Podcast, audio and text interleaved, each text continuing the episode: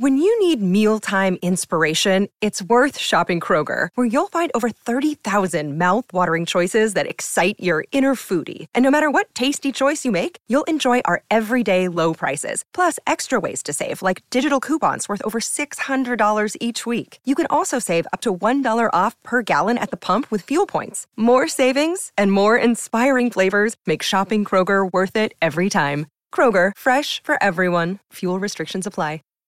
Save big on brunch for mom, all in the Kroger app.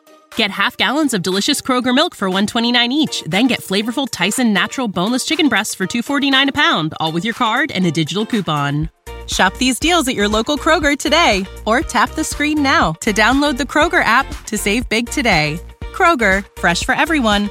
Prices and product availability subject to change. Restrictions apply. See site for details.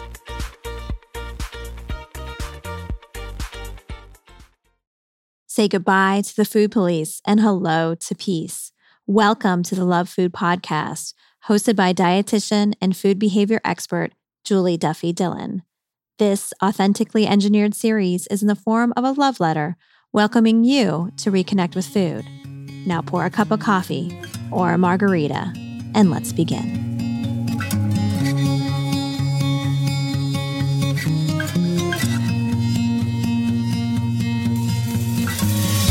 Hi, and welcome to episode 179 of the Love Food Podcast. I am Julie Duffy Dillon, registered dietitian and partner on your food peace journey. I'm so glad you're here. Thank you for connecting today.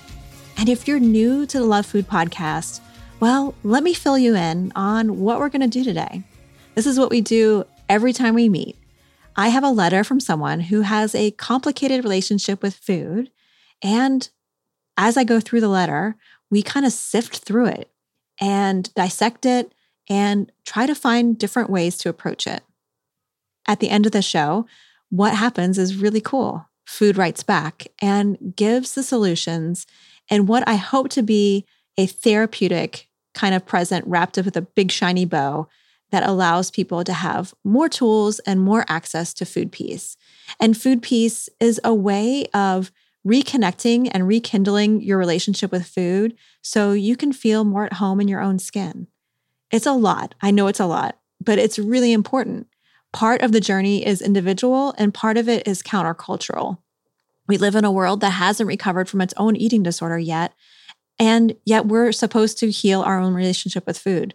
We don't get to live in a bubble. So, a lot of this work is also joining together, rallying together to help change how we think about bodies. And some of the work does begin within. So I have a letter today from someone who is trying so hard to recover from their eating disorder. And their eating disorder started from being teased by someone while they're in middle school. And before they were teased, their relationship with food was kind of meh. It wasn't that challenging. It was kind of boring oh, so blissful. And I almost like a ignorance is bliss kind of thing. But once that trauma happened, and I do think body talk that is disparaging is traumatic. It is really harmful, especially when our body image is forming as an adolescent. But when we are trying to recover from that trauma and recover from an eating disorder, and our body is maybe not going to look like how the world says it's supposed to look. What I mean is, some people are supposed to be in fat bodies. That's when their body is the most well. I don't know if that's correct with the grammar and everything, but you know, for a lot of people, that's just how their body is supposed to be. And that's where their body, when it's gone through the healing process and they're eating enough, their body's going to be larger. And what this letter writer is basically trying to decipher is can they let their body just be the way it's supposed to be. And the letter, I wanted to give you a heads up, just as like a content warning. This person does discuss their fear of weight gain. I'm not sure if the person lives in a larger body or not outside of this eating disorder. So I know for many people, um, that is something that is not what they want to hear about, especially if this person is in a smaller body and fearing being in a larger body. So I wanted to give you that heads up. But we do sift through it, and I hope I have some solutions that will just be good experiments for this person to feel hope again in the process. But before we get to this episode's letter, I want to let you know that I have started a new project that's called the After the Letters Project. It is a weekly mini episode podcast that I'm having over, I'm hosting rather over on Patreon. You can get to it at patreon.com slash love food podcast. I do weekly mini episodes where we dive really deep into your questions about your own food peace journey. There's also other ways to support the show over on Patreon, and I appreciate your support in advance. I also want to let you know that I have a solution for those of you who have PCOS and are wanting to do intuitive eating work or you want to move away from diets, but you've been told that you have to diet in order to manage your PCOS, you do not. You do not have to diet. I have lots of resources that you can find for free on my blog at juliedillonrd.com slash PCOS. I also did a PCOS and food peace podcast last year that you can find on iTunes. But I also have a course. If you're wanting to do a deeper dive, check it out over at PCOSandfoodpeace.com. All right, enough of all of that. Let's get to this episode's letter. Did you know that every time you listen to an ad on this podcast, you help cover the cost of producing Find Your Food Voice? Thank you to our sponsor, Equilibria Daily Women's Microbiome Defense. Because of them, my team and I can continue our independent podcast. Equilibria is a women owned wellness brand with unique science backed products that help bring your mind and back, my mind and body back into harmony. EQ's Daily Women's Microbiome Defense is a three in one capsule that supports your digestive health and promotes gut barrier protection. It also promotes optimal vaginal pH. These probiotics were chosen because they are studied for women's health. And I love that you can subscribe. So if you find that Equilibria's Daily Women's Microbiome Defense helps you, you can subscribe so you don't have to think twice about running out and also save 25, 25% off. I just started taking the Equilibria Daily Women's Microbiome Defense after a trip overseas that made my GI tract kind of funky. I am hoping that it helps make things just a little bit easier easing back in. And also, as a woman, as a woman in midlife, I'm always looking for ways to help with vaginal pH. If you are not in midlife yet, just be aware it's a thing that is around the corner for you. So head to myeq.com and use code FoodVoice for 15% off Equilibria's microbiome defense and much more. That's myeq.com and use code FoodVoice at checkout for 15% off site wide today. All right, let's get back to the show. Save big on brunch for mom, all in the Kroger app. Get half gallons of delicious Kroger milk for 129 each, then get flavorful Tyson natural boneless chicken breasts for 249 a pound, all with your card and a digital coupon. Shop these deals at your local Kroger today or tap the screen now to download the Kroger app to save big today. Kroger, fresh for everyone. Prices and product availability subject to change. Restrictions apply. See site for details.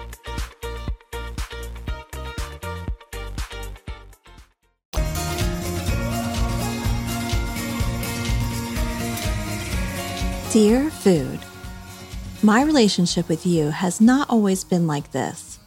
For the majority of my life, I loved you, but at the same time, I did not pay much attention to you. I ate what was on my plate, never denied a piece of cake, and never even thought of the idea of dieting. But, as most nice things do, this eventually came to an end, thanks to a boy in my class.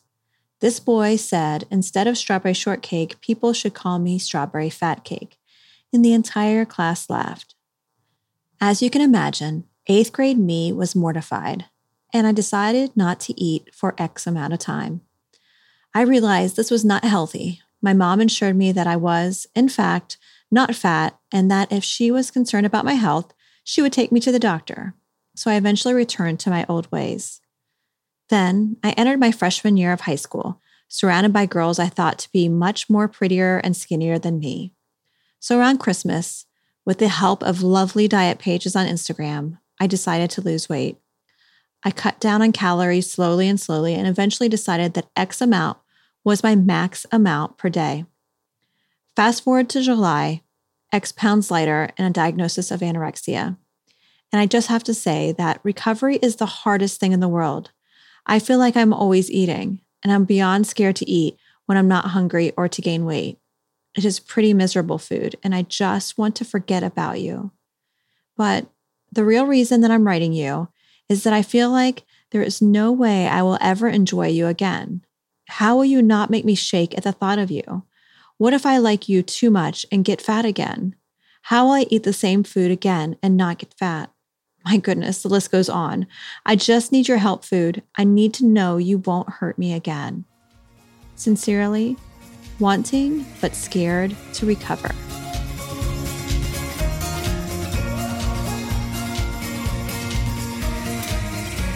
Hey there, letter writer.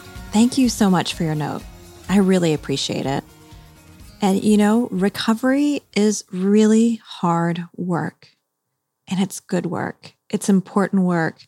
And I'm so glad that you've connected with resources that are allowing you to begin to heal. And really, I think that's where you are. You're at the beginning. And it's so hard to see what it's going to look like a month from now, six months from now, a year from now. And I hope this conversation right now gives you some insight into the possibilities. Because what I read and what I was thinking about when I read your note is you need hope. More than anything, you need hope. And dieting and the pursuit of weight loss, the reason why they are so successful at getting us trapped in their systems is they do that.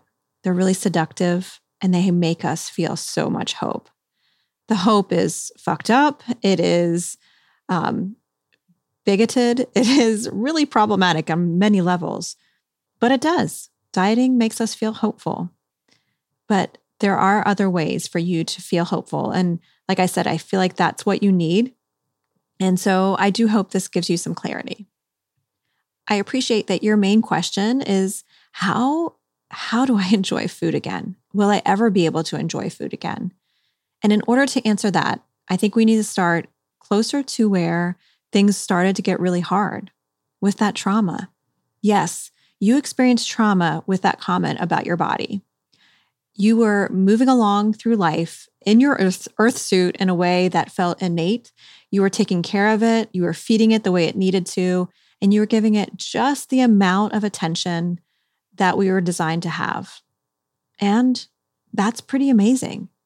It's becoming more rare and rare because of that sneaky, seductive diet culture that we were just really sifting through. But yeah, you experienced this jolt, this kind of lion that started to chase you, which was that your body was wrong, that there was something wrong with it.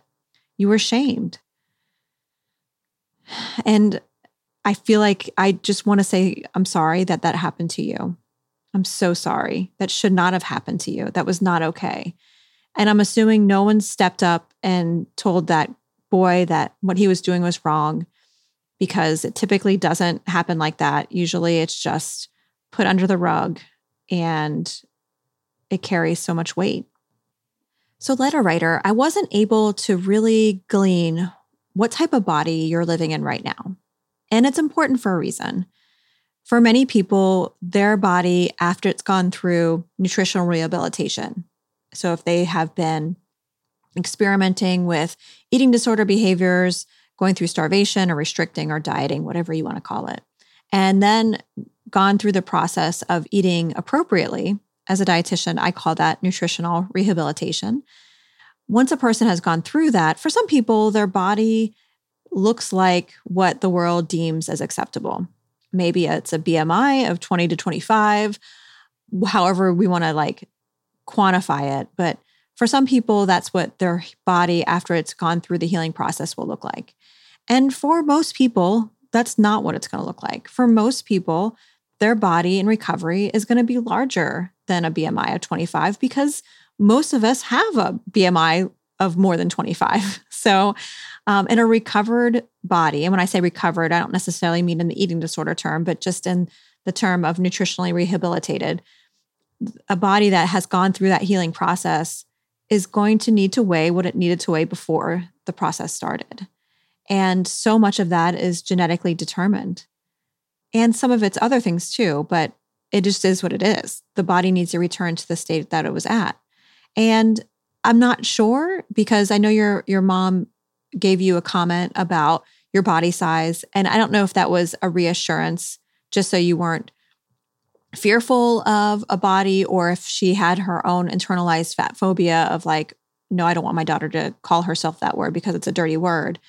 Um, but what I'm going to go ahead and assume just for the next few minutes is that your body, once it's gone through nutritional rehabilitation, is larger. It's a fat body. And I say that for uh, many reasons, namely because for most people, that's what it's going to look like. And I also think that's the hardest way to move through recovery is into a body that maybe a doctor would say is just not right or that the world is going to be constantly re-traumatizing because our world is just it just hasn't recovered from its own eating disorder yet. And even more no matter what your body size ends up being once it's going gone through rehabilitation letter writer no matter what the size is helping the bo- the the world rather to be safer for all bodies helps everyone because if we didn't have fat phobia, if we didn't have this kind of seductive problematic diet culture as the normal eating for today, then recovery would be so much easier for everyone because the fear of weight gain that is part of the diagnostic criteria for anorexia nervosa well we live in a world where everyone's fearing weight weight gain. I say everyone. I don't mean everyone, but collectively, it's kind of like this normal way of being at this point. So if that was no longer normal, I think the fear of weight gain would have a much looser grip. I want to move on and address one particular part of the letter. For you, the listener, you may relate to this part. I know it's something that a lot of people bring up when I talk to them about healing their relationship with food. And that's this experience of feeling like you're always eating. And when the body has gone through prolonged starvation and restricting, and that may be through some conventional kind of acceptable diet, doesn't matter. But when it's gone through that kind of holding its breath, basically, and depriving it of oxygen, if we can kind of relate breathing like eating, when our body finally gets oxygen again, it's not going to take breaths like we've been breathing all along. It's going to be like doing these deep, dramatic inhales. And it's going to do that for a while until it really meets its needs. That's what goes on with nutritional rehabilitation. The body needs a significant amount of food in order to really heal. And it's going to feel like oh my gosh, I am binging. Oh my gosh, I can't stop eating. Um, you may f- use words like, I feel out of control. And, you know, our food is not meant to be controlled. It's meant to just be like breathing. Like we don't think about breathing, except right now that we bring it up, but it's meant to just be innate. For you, letter writer, just like before, before that trauma you experienced when your body was pointed out as wrong, you know, you didn't think about food.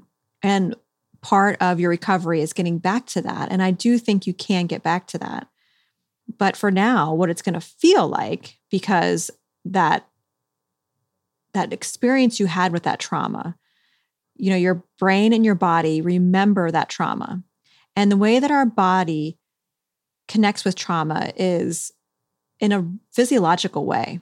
You know, our body thinks sort of like we're running from a lion and there's adrenaline there's um, an increase in triglycerides and insulin and cortisol because our body needs to utilize the energy to run from that lion at the moment's notice. And when our body has been through that trauma with body image, and we live in a world that is constantly re traumatizing us, and we're having to heal our body with food, your body's going to send that message. It's going to be like, holy shit, you have to run from the lion. So every bite of food is going to feel like you're having to eat it in the lion's den. And it's still the right thing to do. But I think it's important to name that it's going to feel wrong. And as your body gets to a point where it has lots of exposure, and it's way more than we think it's going to need, but lots of exposure with eating enough food, enough variety, enough pleasure with food, this can take a really long time months, years. That's totally common in all of this. Once it does that, it no longer feels like it's running from a lion. And again, that's why I feel really pulled to call out diet culture when I see it. And even in places like this podcast, because we need to remove that constant re traumatization that you're experiencing, letter, letter writer, and anyone who can identify with your experience. And so, as you go through nutritional rehabilitation, as your body starts to heal, it won't feel quite as energetically activated. and keep in mind, you have to eat every day, many times throughout the day.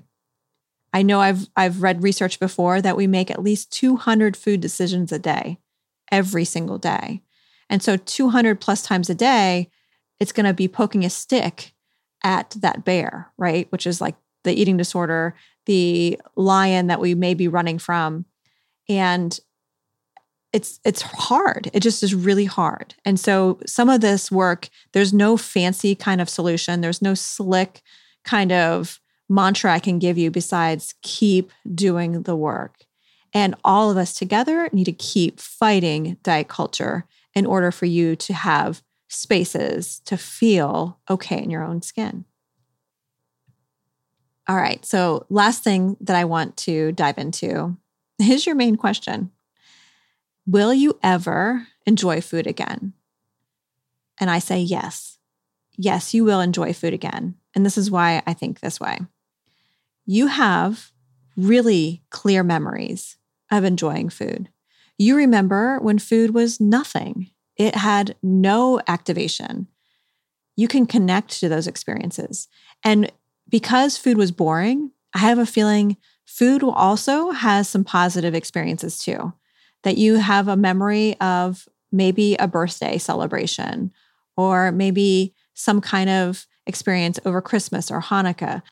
Or maybe you heard the ice cream truck coming down your street when you were 10 years old and you remember running out there after scrounging to get all the coins in the couch to be able to get the one you wanted and all your friends in the neighborhood everyone was hot and sweaty but you got to eat this cold creamy sweet ice cream that just is uh, such a warm fuzzy memory even though it's like a cold food but still like a super warm fuzzy memory and it probably is clear for you, letter writer, and I bet for you, listener, too. I have a feeling that you have a memory that's similar to that.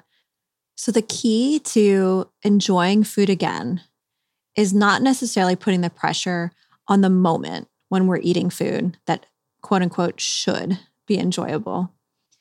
The key is outside of a meal or snack time, when we're not actually eating, getting to a place where we can really rekindle the experiences that brought pleasure to the eating experience outside of just the food.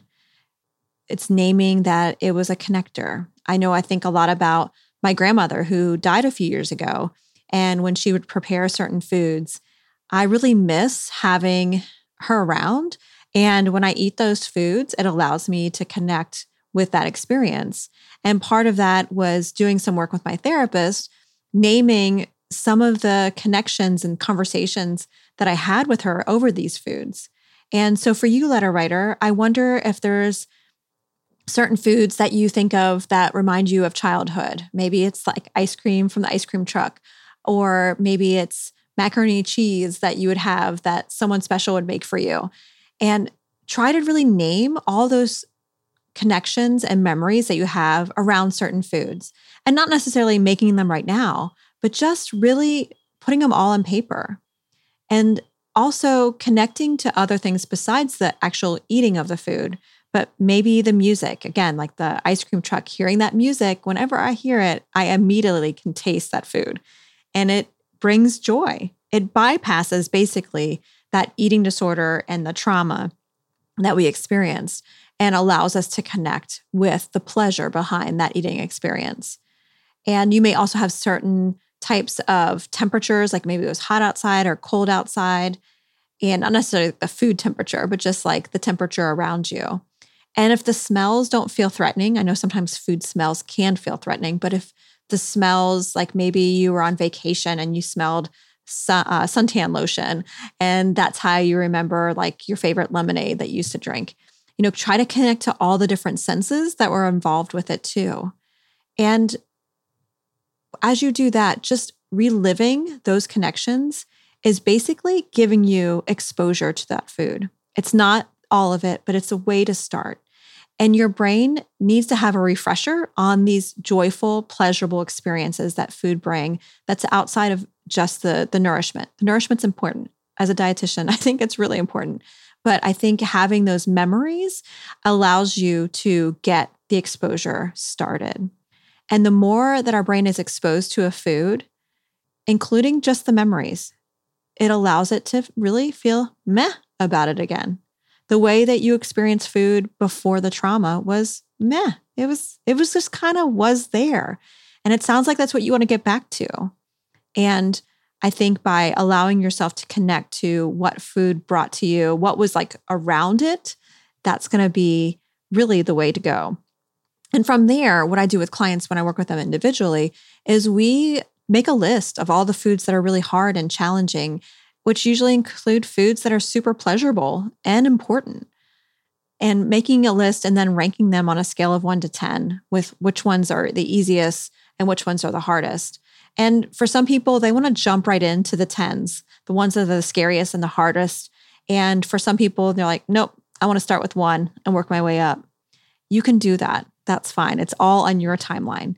But here's the cool part of all this as you go through, starting at the ones that feel safe enough, as you get exposure, the ones that are tens will become nines, and then they'll become eights, and then they'll become sevens.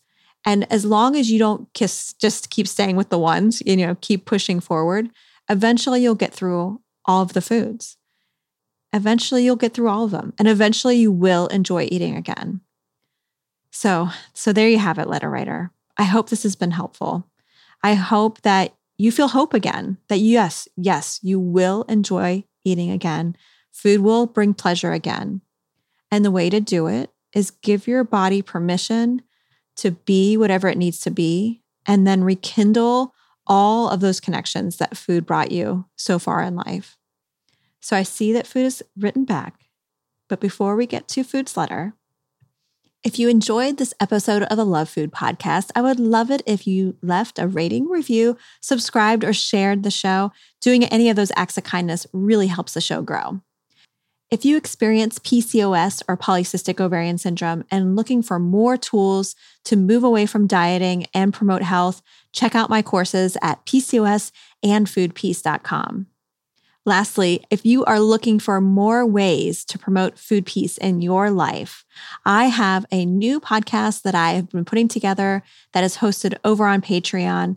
I do weekly episodes that answer your letters to give you a deeper dive into ways to promote food peace. You can check out all the details and more ways to support the Love Food Podcast at patreon.com slash love food podcast. All right, that's everything for today. And until next time, take care. Dear wanting but scared to recover, you and your body used to live in blissful harmony. We food didn't seem to bring about any charge until that day, that comment that brought on so much shame. Your body remembers it and has tried to protect you, but this eating disorder has also brought harm. That protection has also blocked you from food's nurturing pleasure and connection. Remember how you used to connect to food. Write down who was at the table, what you heard, what you smelled, and how you felt. Start with foods that are just mildly challenging and give it time and exposure. This is hard work and good work. Letting your body be and enjoy food again will give you power to be you again. Love food. Thank you for listening. I am Julie Duffy Dillon, and this is a Love Food podcast. Do you want access to more food peace? Jump on over to my website and join my email list. There, I share exclusive content that I don't share anywhere else. Get access to these tips and strategies by going to juliedillonrd.com forward slash sign up. And I look forward to seeing you here next week for another episode of the Love Food Podcast. Take care.